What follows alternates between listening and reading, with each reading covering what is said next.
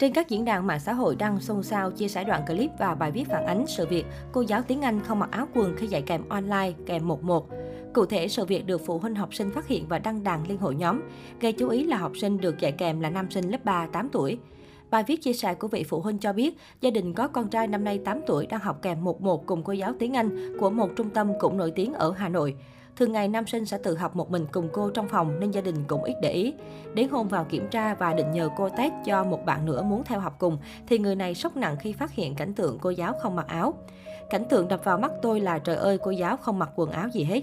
Lúc tôi bật máy lên cho con học, cô có mặc áo vest trắng kia mà. Vậy trong giờ dạy học thì cô cởi ra làm cái gì và cởi ra lúc nào? Phụ huynh này bức xúc cho biết. Cũng theo vị phụ huynh, chứng kiến sự việc này, nhiều người nhanh chóng quay lại clip và làm bằng chứng gọi điện đến trung tâm tiếng Anh nơi con mình đang theo học để phản ánh. Hay tin trung tâm đã gửi lời xin lỗi tới gia đình, còn phía cô giáo kia đã biến mất không một lời giải thích. Hiện đoạn clip đang được chia sẻ rần rần trên các diễn đàn gây tranh cãi dữ dội. Nhiều người cho rằng đây có thể là sự cố quên tắt camera khi dạy học online của cô giáo. Vì thông tin cụ thể vụ việc vẫn đang được dân mạng chú ý theo dõi. Một sự việc khác cũng gây chú ý không kém khi mới đây, hình ảnh bữa trưa của học sinh ở một trường tiểu học Trung Quốc đang nhận về nhiều sự chú ý.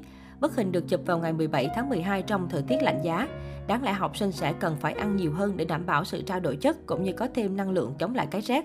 Tuy nhiên bữa trưa của các em chỉ có vỏn vẹn, ít súp lơ luộc, một chân gà rán đã teo lại cùng với hai cái xúc xích đã bị cắt đôi cạo thả vẫn còn nguyên giấy gói. Nhìn hình ảnh bữa ăn này mà không ít phụ huynh chạnh lòng, không biết các em học sinh sẽ học hành ra sao khi chỉ ăn thiếu chất như vậy. Được biết, đây là đồ ăn của một trường tiểu học tại thành phố Ôn Châu, tỉnh Chiết Giang. Tiền của học sinh là 1.100 nhân dân tệ, khoảng 3,9 triệu đồng mỗi học kỳ.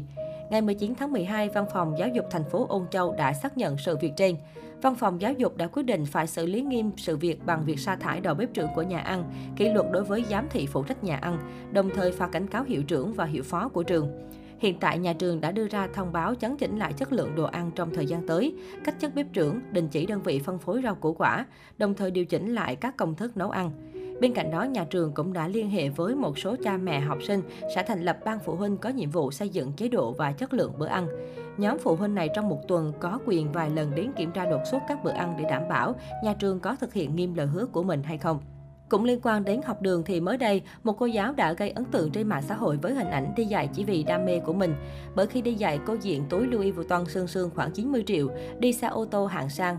Học trò còn hài hước chia sẻ thêm, giáo viên trường mình đi dạy vì đam mê, xe cũng là cô luôn. Nhìn hình ảnh của cô mà đứa học trò nào cũng không khỏi tròn xoe mắt. Nhìn trang phục lẫn hàng hiệu trên người của cô thì đúng là khó có thể bì được. Soi trang phục của giáo viên dường như là thú vui của học sinh. Dù không liên quan cho lắm nhưng nhìn vào trang phục hàng ngày thầy cô mặc cũng giúp học trò hứng thú với việc đến lớp nghe giảng hơn.